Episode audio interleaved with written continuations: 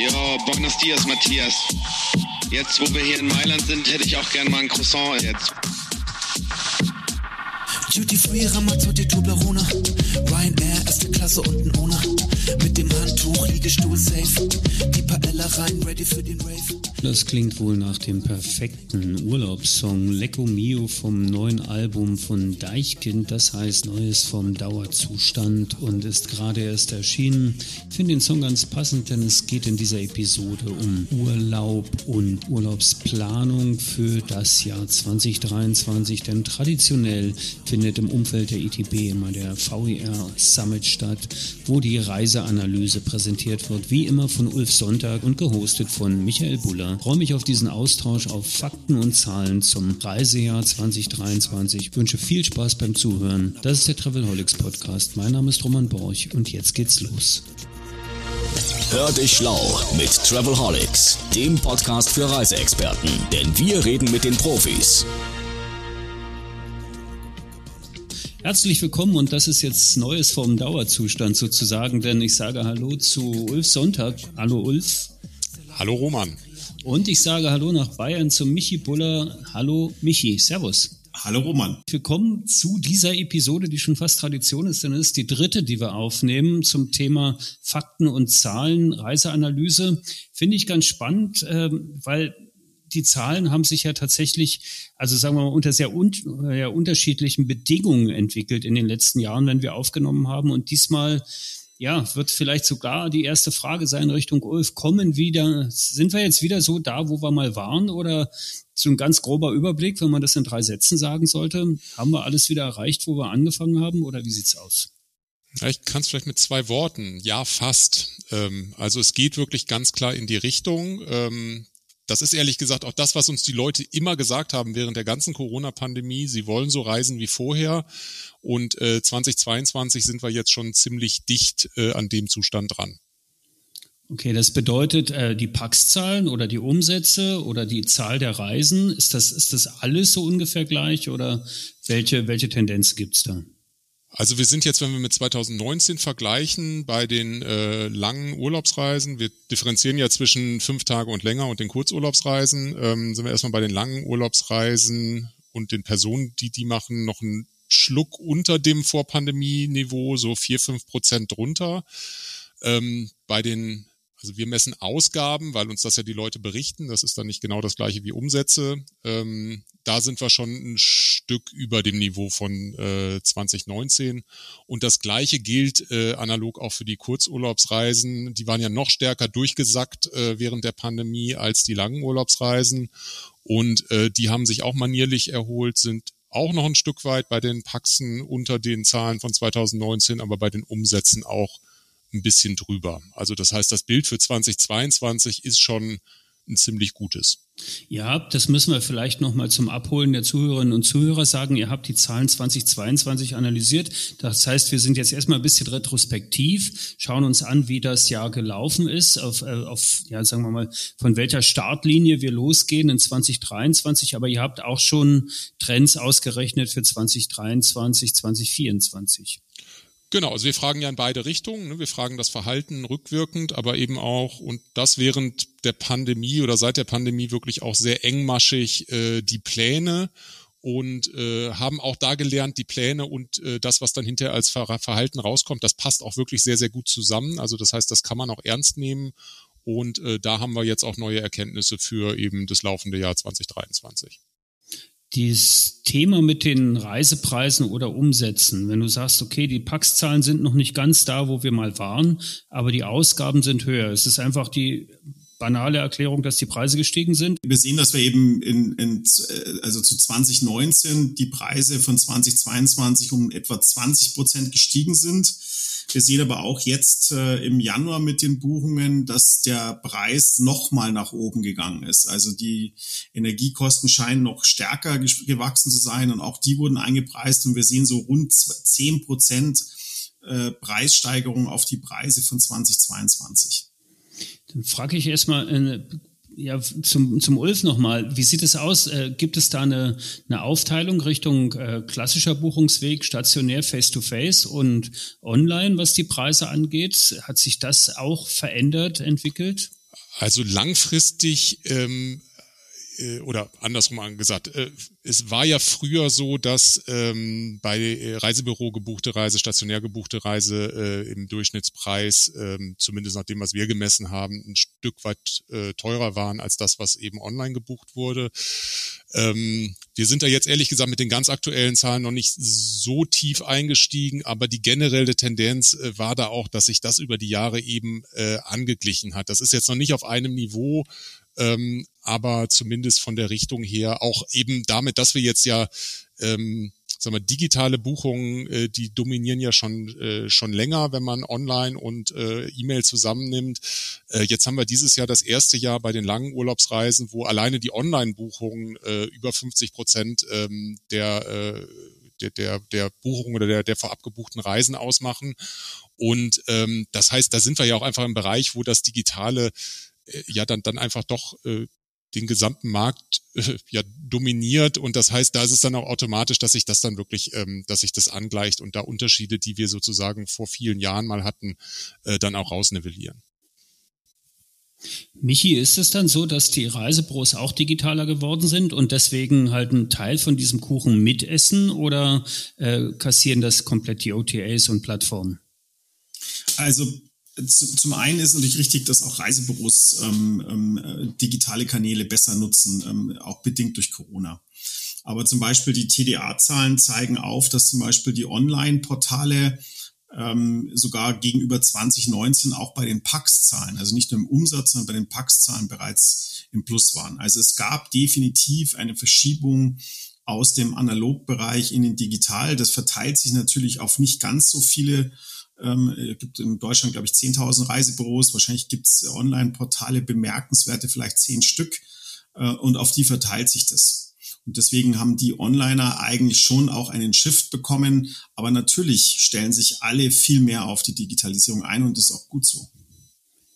Okay, äh, das kommen wir also näher dran an den hybriden Vertrieb ein Stück weit. Aber äh, wenn ich mir die die Kurve anschaue, die der Ulf zeigt auf seinen Charts, dann ist es ja schon ziemlich eindeutig. Äh, dieses Jahr zum ersten Mal über 50 Prozent Online-Anteil. Interessant finde ich ja immer noch, dass ihr Online und E-Mail äh, getrennt betrachtet. Warum macht ihr das eigentlich? Ja, bei uns ist das ja oft so, wir denken uns die Frage dann auf, wenn sozusagen, ähm, äh, ja, wenn, wenn, wenn, äh, wenn sie aufkommt, wenn auch, sagen wir mal, neue Kanäle aufkommen und ähm, für uns, und, und wir versuchen auch immer so weit zu differenzieren, wie es eben Sinn macht. Und ähm, es mag sein, dass das äh, so ein bisschen auch aus den Anfängen kommt, als wir mal äh, uns diese Frage überlegt haben. Dann halten wir gerne an den Fragen fest, damit wir eben auch äh, vergleichen können und eben diese schönen Zeitvergleiche dann auch machen können. Das geht nur, wenn man die Fragen gleich äh, hält. Und ähm, und man kann es dann ja eben auch zusammenfassen zu den digitalen Kanälen, ähm, wenn man es eben dann ähm, en bloc sehen will. Also ich glaube, das macht schon auch nach wie vor Sinn. Äh, ein Stück weit erklärt sich es aber eben auch der, aus der Historie. Und äh, wenn ihr jetzt die verschiedenen Reisearten und Urlaubsformen betrachtet, also sowohl Reisearten, Urlaubsformen als auch die Dauern der Reise, gibt es da signifikante Abstufungen im Bereich, das wird online und das wird doch eher stationär, also klassisch gebucht? Ja, das hängt, das hängt stark zusammen und es hängt eigentlich stark zusammen, aber äh, gar nicht so sehr. Also viel, äh, am deutlichsten ist es wirklich bei Destinationen sogar. Ähm, und es hängt eben stark damit zusammen, wie hoch der Anteil an äh, Pauschalreisen ist, wie äh, hoch das äh, Durchschnitts ähm, äh, das Durchschnittsalter der äh, Reisenden ist und ein Stück weit auch mit dem Preis. Also sprich, je älter, je mehr Pauschalreise, je hochpreisiger von der Tendenz her, desto mehr ähm, bucht man es vielleicht doch noch ähm, über analoge Kanäle. Und je jünger, ähm, je weniger Pauschalreise und ähm, je günstiger, ne, also von der ganz groben Tendenz, das ist dann absolut äh, ganz klar ähm, online. Und man sieht es am stärksten ähm, auch bei, äh, sagen wir, bei den Nachbarländern, äh, Frankreich, Niederlande sind ganz weit, äh, also da ist, da ist eigentlich gar keine Frage mehr, ob das äh, äh, äh, analog oder digital gebucht wird, wird einfach digital gebucht. Deutschland, Österreich, wo wir eben auch noch eine sehr alte Klientel haben, das hängt so irgendwo in der Mitte. Und so, sagen wir mal, die, die ganz klassischen ähm, Pauschalreiseziele ähm, am Mittelmeer, also vor allen Dingen äh, Türkei, aber auch Spanien, ähm, da ist immer der Online-Anteil noch geringer als anderswo, aber er zieht halt eben auch kräftig nach. Und sag mal, Ziele wie Italien, wo du so einen Mix hast aus, äh, aus Pauschal oder auch Kroatien, ne, ähm, aus, aus Pauschal, aber eben auch viel Individualanreise, auch noch mit Pkw, zumindest in den Norden. Ähm, da hast du auch einen sehr hohen äh, Pauschal, äh, Quatsch, einen äh, sehr hohen digitalen Anteil. Also das ist so grob die, äh, die Aufteilung. Ein ganz interessantes Chart habe ich gesehen beim Ulf ähm, in, den, in, den, in der Präsentation. Michi, äh, da war das mit dem Alter ganz spannend, nämlich das Jahr im ähm, recht, also im älteren Kundenkreis, also 60 plus würde ich das mal nennen, dann ist der stationäre Buchungsanteil noch relativ hoch. Der ist aber auch noch relativ hoch bei den ganz Jungen. Also dieses, dieses Thema, äh, die, die ganz Jungen sind äh, sind nur online, das ist nicht ganz, oder? Nee, das war es ja auch noch nie. Und ähm, die Frage ist wahrscheinlich, ähm, also es, die Frage ist ja, wann du was benutzt im Prinzip. Also ähm, ich glaube, dass die gerade bei dem Hotel Only wird, äh, ich wirst du keine Fragen mehr haben und Flug Only wirst du auch keine Fragen mehr haben.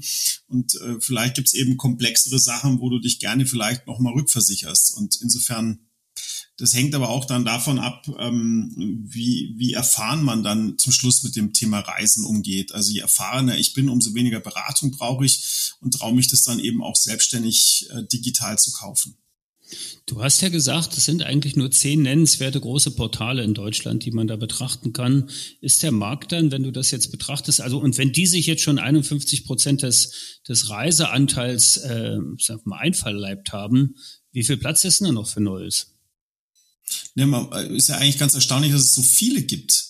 Also nehmen wir doch mal irgendwie Suchmaschinen. Da gibt es äh, eine, die total bedeutend ist und dann gibt es eine noch, die, die man auch noch kennt und vielleicht noch eine nachhaltige, äh, die jetzt irgendwie dazugekommen ist, die noch irgendwie eine Lücke gesehen hat. Aber ansonsten, ähm, oder nehmen wir Amazon, ja, also da gibt es ja drumherum jetzt nicht so viel. Also vielleicht gibt's Otto da mittlerweile wieder ähm, digital irgendwie, aber ähm, so viel gibt's nicht. Also das, ich glaube, der Wettbewerb in dem im Tourismus ist noch erstaunlich breit aufgestellt.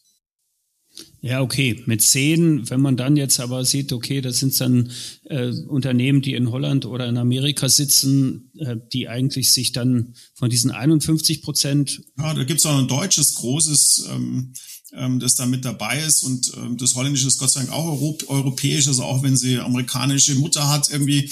Aber es ist natürlich Gott sei Dank geboren in Europa. Wir haben Invia, die sehr stark sind hier in Deutschland. Wir haben Las kommen, die aus Italien, Schweiz im Prinzip kommen. Also wir sind da noch ganz gut. Als Europäer spielen wir da noch ganz gut mit.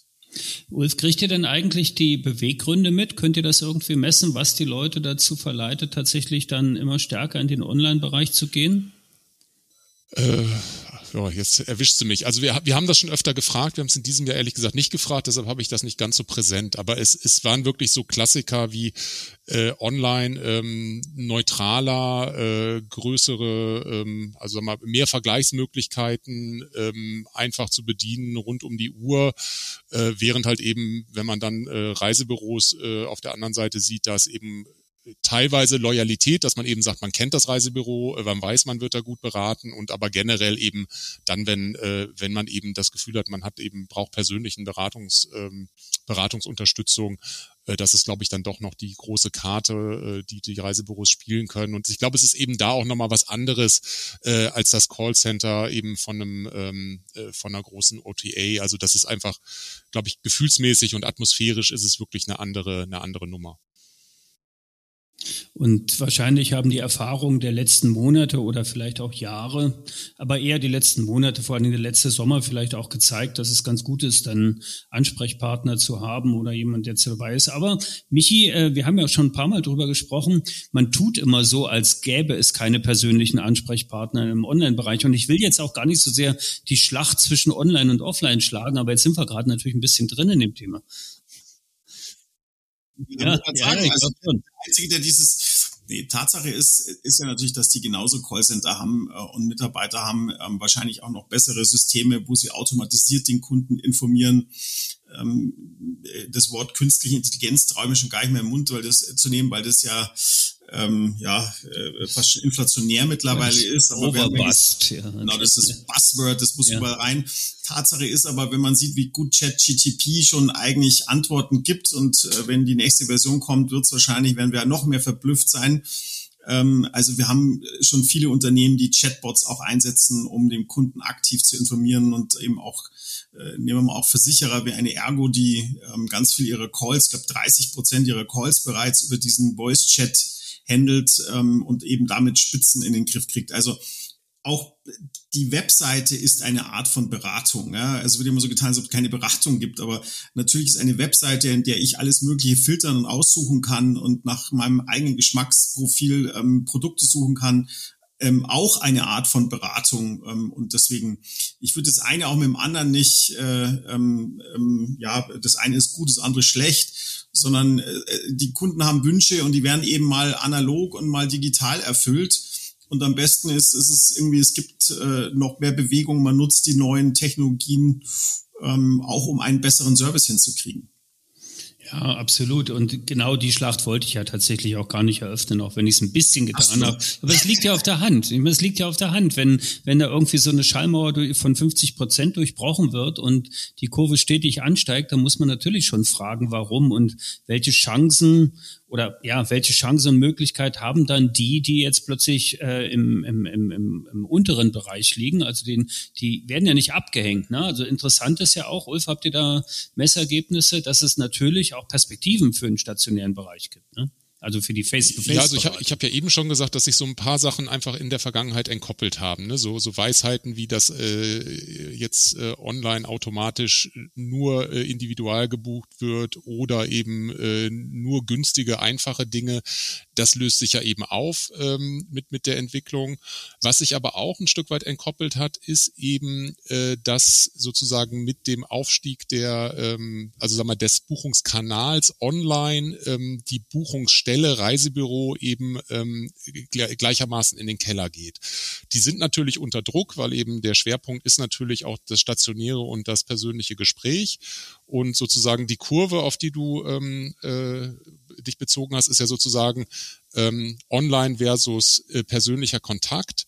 Äh, wir, wir, erfassen aber auch die Buchungsstelle ähm, separat und da eben auch das Reisebüro als Buchungsstelle. Und da sind wir im Moment so bei circa äh, 30 Prozent äh, des Marktes an Reisen, bei denen überhaupt was gebucht wird. Und da erwarten wir aber, dass sich bis das bis 2030 ähm, ja, sag mal, in so einem Bereich 26 bis 29 Prozent bewegen wird. Also das heißt, während wir eben erwarten, dass der Online-Buchungen von ähm, jetzt 50 Prozent auf ungefähr zwei Drittel ansteigen werden. Ähm, und das heißt, die werden sich, oder so wie es im Moment aussieht, das ist ja sozusagen pro, pro, äh, in die Zukunft äh, projiziert, was die Kunden uns äh, in den letzten Jahren äh, gesagt haben und den Trend daraus. Ähm, die es sieht so aus, als ob die sich gar nicht so schlecht behaupten werden. Das funktioniert aber nur unter die Prämisse, dass sie eben Multichannel gehen und, und definitiv digitaler werden.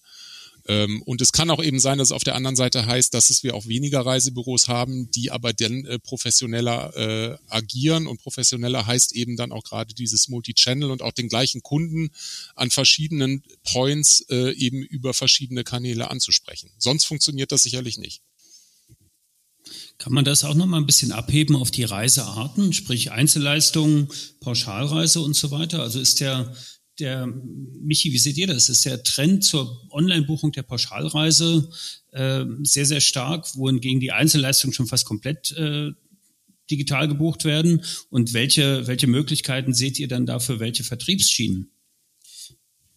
Ja, also die, die, also wie gesagt, die Gespräche mit den Veranstaltern waren ja interessant. Auch, also wir haben ja 2021 welche geführt, wir wissen wollten, gibt es schon eine Verschiebung. Und äh, die wurde uns eigentlich überall bestätigt. Jetzt war die Frage, bleibt das so oder bleibt das nicht? Und es hat sich jetzt so ein bisschen 50-50 eingespielt bei den klassischen Pauschalreisen. Bei der Individualreise ist ja so, weil wir, wir immer von diesen 50 Prozent hier reden, ähm, das sind ja die Haupturlaubsreise, ja, ähm, also plus fünf Tage. Bei den Kurzreisen, da liegen wir ja schon, glaube ich, bei 70 Prozent, ähm, die, die über digitale Kanäle ähm, abgeschlossen werden. ähm, wenn man alles zusammenrechnet, dann kommen wir sogar auf 60 Prozent aller Buchungen ähm, werden vorab in, in digitalen Kanälen, mit einer Übernachtung wohlgemerkt, werden in digitalen Kanälen gebucht. Also der Trend ähm, ist, ist ja eindeutig. Und ähm, jetzt ist aber auch so, ähm, dass auch die Frage ist ja dieser persönlichen Beratung und Reisebüro analog und so weiter. Da ist ja die Frage, welche Erwartungshaltung habe ich denn eigentlich an so einem Gespräch? Da geht es ja um die persönliche Beratung. Und jetzt wissen wir auch, dass Videokonferenzen oder Videomöglichkeiten ähm, eingesetzt werden, dass wir viele mobile Berater haben. Die Frage würde ich mir schon stellen, ist es das Büro? Ja, das ist Sichtbarkeit, damit ich gefunden werde, damit man weiß, da sitzt die Frau Müller. Aber wenn ich weiß, dass es eine Frau gibt, dann kann ich das auch von meinem Wohnzimmer oder von meinem äh, Zuhause im Prinzip die Beratung, die persönliche durchführen. Und das sind dann im Prinzip die neuen digitalen Kanäle, die eigentlich dann auch wieder Flexibilisierung, neue Möglichkeiten, vielleicht äh, muss ich auch gar nicht um zwölf offen haben, wenn keiner Zeit hat, ähm, oder um acht in der Früh, sondern ich, ich bin dann da, wenn meine Kunden da sind. Und das ist ja bis dato auch ein großer Vorteil der digitalen Kanäle wie an einem Sonntag. Wenn ich mit der Familie Zeit habe zu suchen, dann bin ich eben erreichbar. Und ich glaube, da wird sich enorm verändern. Auch das Thema Workation, von wo aus ich arbeite. Vielleicht bin ich dann wirklich in der Urlaubsdestination und bin wirklich der Reisespezialist, der gerade aus der Türkei sagt, wie es Wetter ausschaut und wie es Essen ist. Also ich glaube, auch da werden sie noch viele Sachen, wo, von wo wir aus Beratung machen und da werden die digitalen Kanäle eine ganz große Rolle spielen. Jetzt gehen wir mal weg von dem Vertrieb, sondern tatsächlich zu den Produkten noch ein Stück weit, weil das finde ich nämlich auch ganz interessant, wenn ich mir die Zahlen anschaue von der Reiseanalyse, Ulf. Ähm, man stellt ja fest, dass es einen, einen gewissen Trend hingibt zum direkten Buchen am, beim, beim Veranstalter, also bei, nicht beim Veranstalter, sondern beim Leistungserbringer. Direktbuchungen im Hotel sind ein Thema. Ähm, das heißt, es gibt die klassische Pauschalreise, die ihre Berechtigung hat, die auch ihre ganz klaren Vorteile hat. Das müssen wir gar nicht diskutieren. Aber es gibt natürlich auch dieses Thema, ich mach mal schnell und dann frage ich auch keinen mehr, äh, ob er mir das organisiert, sondern ich buche das einfach direkt. Genau, also da ist der Markt relativ stabil zweigeteilt. Also wir haben also ein bisschen unter 50 Prozent Pauschalreise, ein bisschen unter 50 Prozent individual gebucht und der Rest, wo sozusagen Freunde, Verwandte, Camping, wo gar nicht gebucht wird. Und auch da von den langfristigen Trends, so Zeithorizont bis 2030, sieht es eigentlich auch relativ stabil aus. Also das heißt, ob da jetzt die Pauschalreise oder die individual äh, gebuchten Reisen die Nase vorne haben, das ist wirklich da noch nicht ausgemacht. Man sieht insgesamt dieser Anteil von Reisen, wo gar nichts gebucht wird, der geht runter. Das heißt, äh, tendenziell können sogar vielleicht beide ähm, Formen gewinnen. Es hängt aber wirklich auch sehr, sehr stark mit Reisezielen zusammen. Ähm, und es hängt halt eben sehr stark damit zusammen, ob man eben ins Flugzeug steigt oder nicht. Ne? Also sobald man ins Flugzeug steigt, ist eine große Tendenz da dann eben pauschal zu buchen. Solange man nicht ins Flugzeug steigt, gibt es eine große Tendenz eben die Einzelleistungen ähm, einzeln zu buchen. Und ähm, jetzt vielleicht vor dem Hintergrund äh, der ganzen Preis, Kosten, Inflations, Krisendiskussion ist da, finde ich, ist einer der Bereiche, der wirklich nicht so ganz ähm, klar ist. Ne? Ich würde sagen, dass wir ein gutes Volumen an Reisen im Gesamtmarkt für 2023 erreichen. Ähm, da bin ich total optimistisch, dass das passiert. Aber ob wir nicht so einen gewissen Shift haben, dass Leute, die einfach, bei denen das Geld nicht so locker sitzt, die aber trotzdem unbedingt Urlaub machen wollen, ähm, dass die dann eben bevor sie gar nicht reisen, eben gucken, wo kann ich vielleicht noch günstig mit eigenem Auto hin, äh, wo gibt's vielleicht wieder das Angebot von der Bahn, dass ich das machen kann. Dann ist aber die Chance auch eben, dass ich dann Einzelbuchung im Hotel in der Stadt oder Einzelbuchung Ferienwohnung oder Campingplatz äh, irgendwo in Deutschland oder im benachbarten Ausland äh, lande, ziemlich groß. Das heißt, bei uns ist dann das positiv verzeichnet im Gesamtmarkt, ähm, aber ähm, sagen wir mal, das ist dann eben das, das geht dann eben den, den Veranstalterreisen äh, vor allen Dingen ans Mittelmeer eben verlustig. Äh, also ich, ne, ich glaube, dieses, dieses ähm, preissensible Segment der Veranstalterreise, das würde ich sagen, ist so 2023 das, wo ich das größte Fragezeichen habe. Wäre das auch, Michi, das größte Fragezeichen, wo man dann vielleicht bei den großen Onlinern sagt, hey, die günstigen Reisen, äh, das ist ein Thema oder ist das, äh, na, die, die werden dann eher direkt, die fallen vielleicht weg oder gibt es da auch eine, eine, eine Preistendenz? Ich, ich glaube, ich glaube, die, die, die, die Portale sind da gut aufgestellt, weil ähm, die haben diese Einzelleistungen. Wenn man sich eben anschaut, wie hoch der Anteil im klassischen Analogvertrieb ist, dann ist die Pauschalreise dort dominierend, während halt im, im digital ähm, sozusagen eher die Individualreise ähm, ähm, äh, der dominierende Umsatzanteil im, im Prinzip ist. Also das heißt nicht, dass sie schlecht in den Pauschalreisen sind, aber sie haben vielleicht einen besseren Mix und können damit auch die Kunden an den Stellen in allen Produktarten abholen. Also selbst bis, äh, bis zum, bis ich Theaterticket äh, gibt, kann man ja heute alles Mögliche mittlerweile schon online buchen. Also ich, ich denke auch, dass, dass die ganz genau hinschauen werden und auch abwarten werden, wann Schnäppchen zu machen sind. Vielleicht ist es auch eine Chance für bestimmte Schnäppchenportale, die wir so im Markt kennen, ähm, weil die dann eben flexibel sind und dann gucken werden, ob sie nochmal irgendwo ein Schnäppchen machen können. Wo ich mir ein bisschen Sorgen mache, ist äh, für die Einzelleistungen, wenn tatsächlich ein Flug dazu kommt. Ähm, also wer schon mal geguckt hat, was so Flüge im Augenblick kosten, dann ist ein Paket tatsächlich wesentlich günstiger als, als der Einzelflug im Prinzip und sich dann noch ein Hotel und dann noch einen Mietwagen dazu zu nehmen oder, oder einen Transfer irgendwie zu organisieren, das ist dann schon eine Stange Geld. Da bist du mit einer Pauschalreise erstmal ganz gut, kommst du da eigentlich ganz gut weg. Also ich glaube, dieses Vergleichen, wo was gibt, wie ich reise, ähm, wird ein Riesenthema werden für die mit kleineren Einkommen. Und ähm, ja, und bei den mit den höheren Einkommen, das haben wir uns ja auch angeguckt, äh, da schaut es ja eigentlich äh, aus wie, wie 2019 im Prinzip. Also da gab es kaum Veränderungen. Die sind alle wieder da und das Geld lag lange genug auf der Bank und ähm, hat keine Zinsen gebracht. Jetzt bringt Zinsen. Zinsen aber es wird trotzdem ausgegeben. 0,2 Prozent, das, das ist, glaube ich, in persönlichen Erfahrungszinsen ist es, glaube ich, viel mehr wert als 0,2 Prozent. Aber jetzt hast du natürlich über das, jetzt haben wir wieder ziemlich ausführlich über das Thema Haupturlaubsreise gesprochen, wo genau das stattfindet. Aber das ganze andere Thema, nämlich, hey, äh, ich mache mal schnell ein Wochenende oder drei Tage mit den Jungs mal irgendwo hin oder, oder sowas, das einfach, das ist eigentlich nur noch Einzelleistung, oder?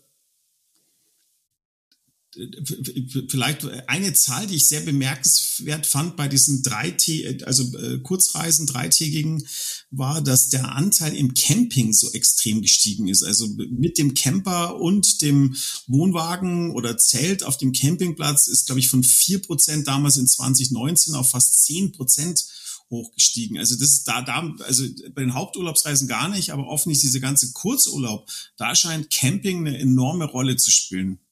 Ja gut, die ganzen zugelassenen Autos, die müssen ja auch irgendwann mal irgendwo hinfahren. Da haben wir dann nur das Thema, dass wir keine Plätze haben, oder? Ja, also erstmal finde ich ja jetzt aus der Forschersicht äh, schön, dass wir den Trend, der, also die müssen ja irgendwas damit machen, dass wir den jetzt auch wirklich äh, sehen, dass, dass die Dinger bewegt werden. Vielleicht nicht unbedingt eben bei den langen Reisen, aber eben bei den kurzen. Generell bei den langen Reisen, äh, bei den kurzen Reisen ist ja eh Inland ist da dominierend, fast 80 Prozent.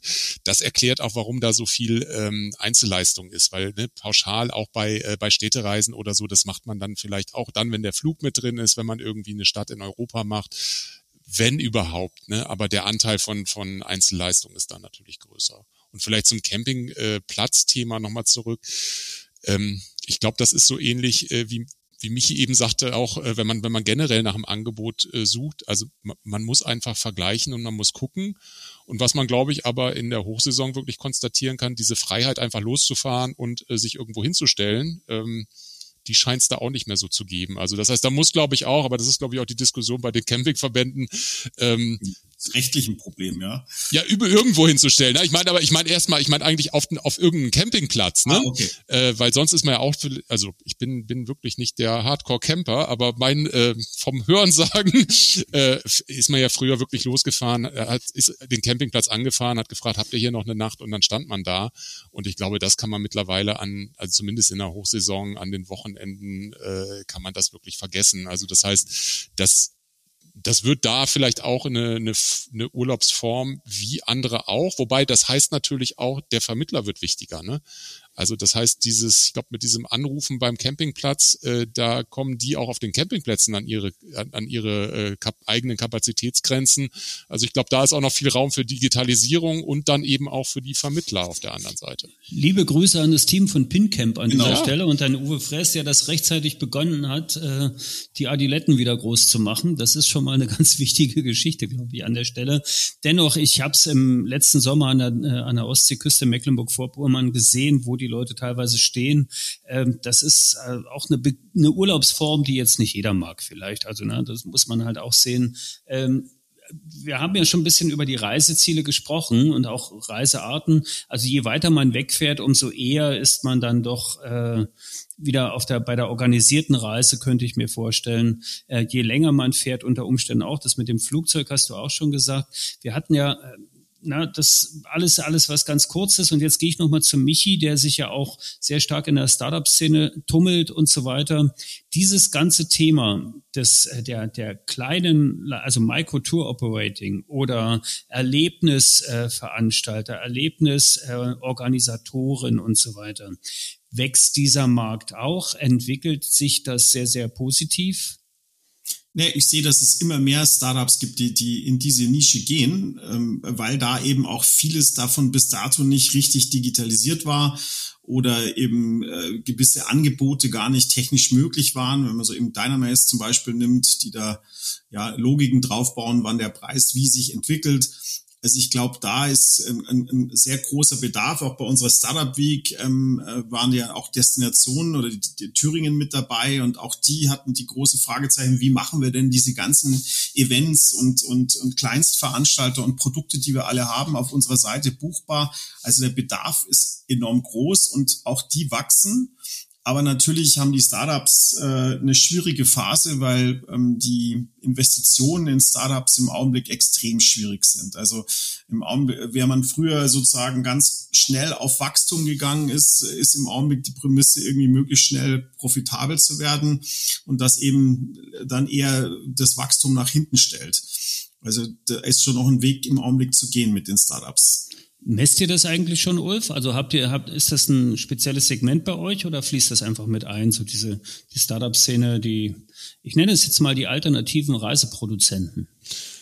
Ja, also wir fragen ja den Kunden und der Kunde, für den ist das, glaube ich, keine Kategorie. Ne? Das heißt, ja. der will ein bestimmtes Angebot haben, äh, wenn er es findet. Äh, also das heißt, ich glaube, wichtig ist, dass es einen Kundennutzen gibt. Ähm, aber sag mal, das, das ist so das eine. Äh, ne, das ist eine Kategorie, da denkt keiner drin. Und wir messen ja relativ grob, muss man sagen. Ne? Das heißt, wir brauchen auch immer Kundengruppen, die, sagen wir mal, in der Bevölkerung mindestens eine Million groß ist äh, in Deutschland, äh, um sie überhaupt beschreiben zu können, messen zu können. Und ich glaube, wenn wir da jetzt einzelne Startups, die wirklich in die Nischen gehen und ja, wo eigentlich ja das Konzept ist, man hat irgendwie eine gute Idee, die eine Nische bedient, aus der kann ich dann wachsen das, das funktioniert, glaube ich, mit äh, dieser Art Messung nicht. Also das funktioniert, glaube ich, eher andersrum, dass, dass eben da der, der Michi sein, sein, sein Ohr in der Szene hat und wir das eben mitbekommen. Und äh, dann kann man eben gucken, ob dann, sag mal, wenn da neue Trends entstehen, dass wir eher dann diese Trends abfragen, als aber eben da einzelne äh, Unternehmen. Okay, ja klar, verstanden. kommen wir mal zum Schluss nochmal äh, zum, zur Perspektive die äh, hast du ja auch schon ganz gut aufgezeigt zum Thema, also wir haben ja schon kurz drüber gesprochen, wirtschaftliche Situation angespannt, äh, Weltlage höchst unsicher äh, und äh, bedrückend letztendlich auch. Das schlägt sich sicher ein Teil auf die Reiselust nieder. Du hast aber auf der anderen Seite gesagt, Ulf, dass wir äh, schon, dass du einen ganz positiven Ausblick wagst. Das fußt auf den Erklärungen der Kunden, die ihr befragt habt, dass sie sagen, wir wollen trotz allem reisen und genug Geld ausgeben.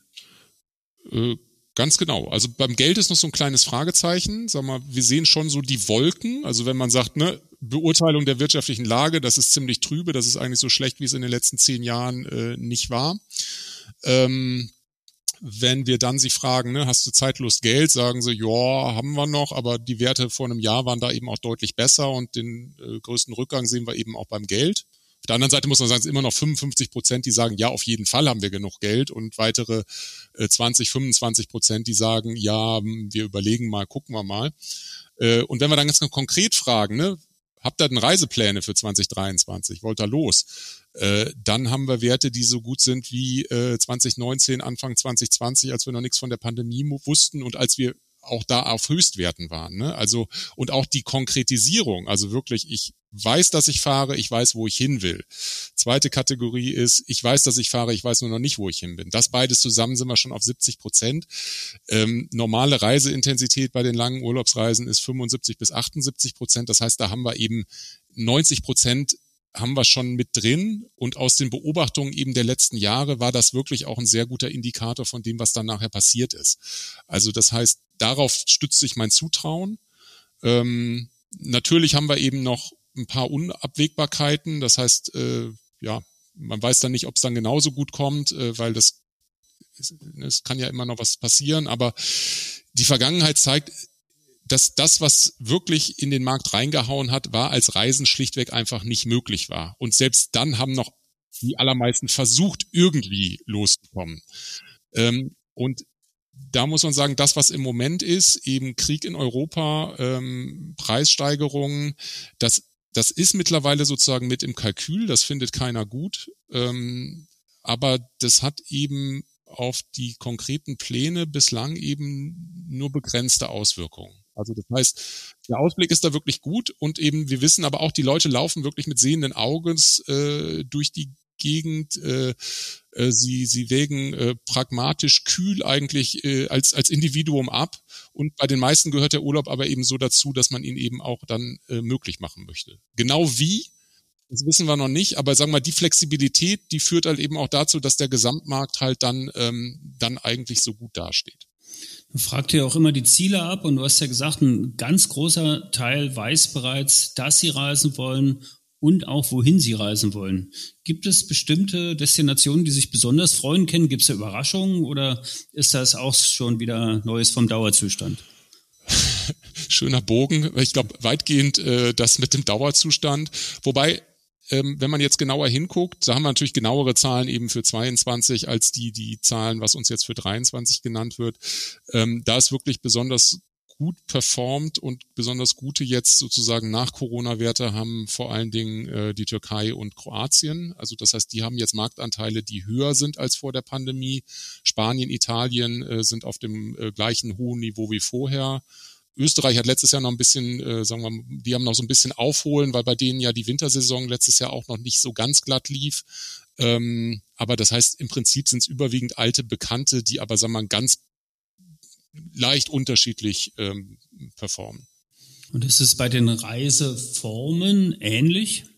Oder gibt es da Sachen, wo man feststellt, hey, die wollen jetzt alle, gut, wir haben ja schon über Camping gesprochen, aber gibt es jetzt beim Fahrradtourismus, beim Gesundheitstourismus oder irgendwie Geschichten, wo wir sagen können, hey, da, das werden jetzt die nächsten gehypten Reiseformen sein, wo man sich ein bisschen darauf konzentrieren könnte. Also in der Masse, in der Masse muss ich dich auch wieder enttäuschen. Ja. Ähm, also äh, das hängt aber auch damit zusammen, dass sich die Motive nicht ändern. Ne? Die Leute fahren äh, in den Urlaub, um sich zu erholen. Sie wollen gerne schönes Wetter haben. Ähm, sie wollen gerne mit ihren Lieben zusammen sein.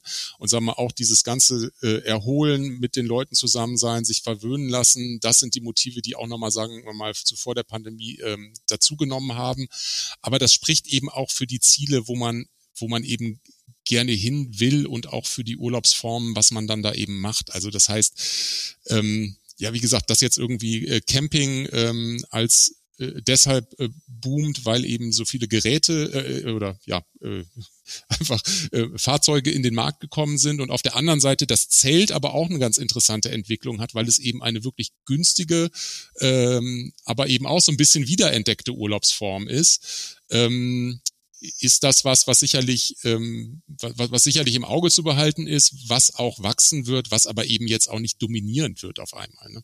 Aber eine interessante, eine interessante und spannende Nische auf jeden Fall. Mich, mir fällt da so ein Startup ein, äh, mit dem wir uns da auch mal beschäftigt haben, die tatsächlich auch auf privaten Grundstücken dann Campingurlaube im Zelt anbieten und so die Verbindung zwischen Gastgeber und Gast, also ein, ein echtes Airbnb sozusagen, wo du wirklich auf der Luftmatratze schläfst, also oder wieder auf der Luftmatratze schläfst, machst. Also ist, ist schon ganz spannend.